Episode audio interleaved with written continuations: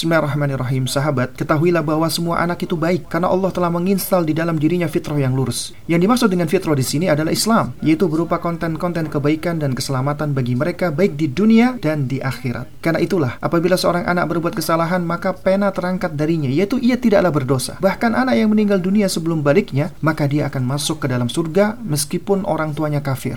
Al-Alama Bakar Abu Zaid rahimahullahu taala beliau pernah berkata, "Innal asla fil fitrati huwa salamah wal inhirafu tari'un 'alaiha wa innal asla fil badani huwa siha wal marad aridu lahu."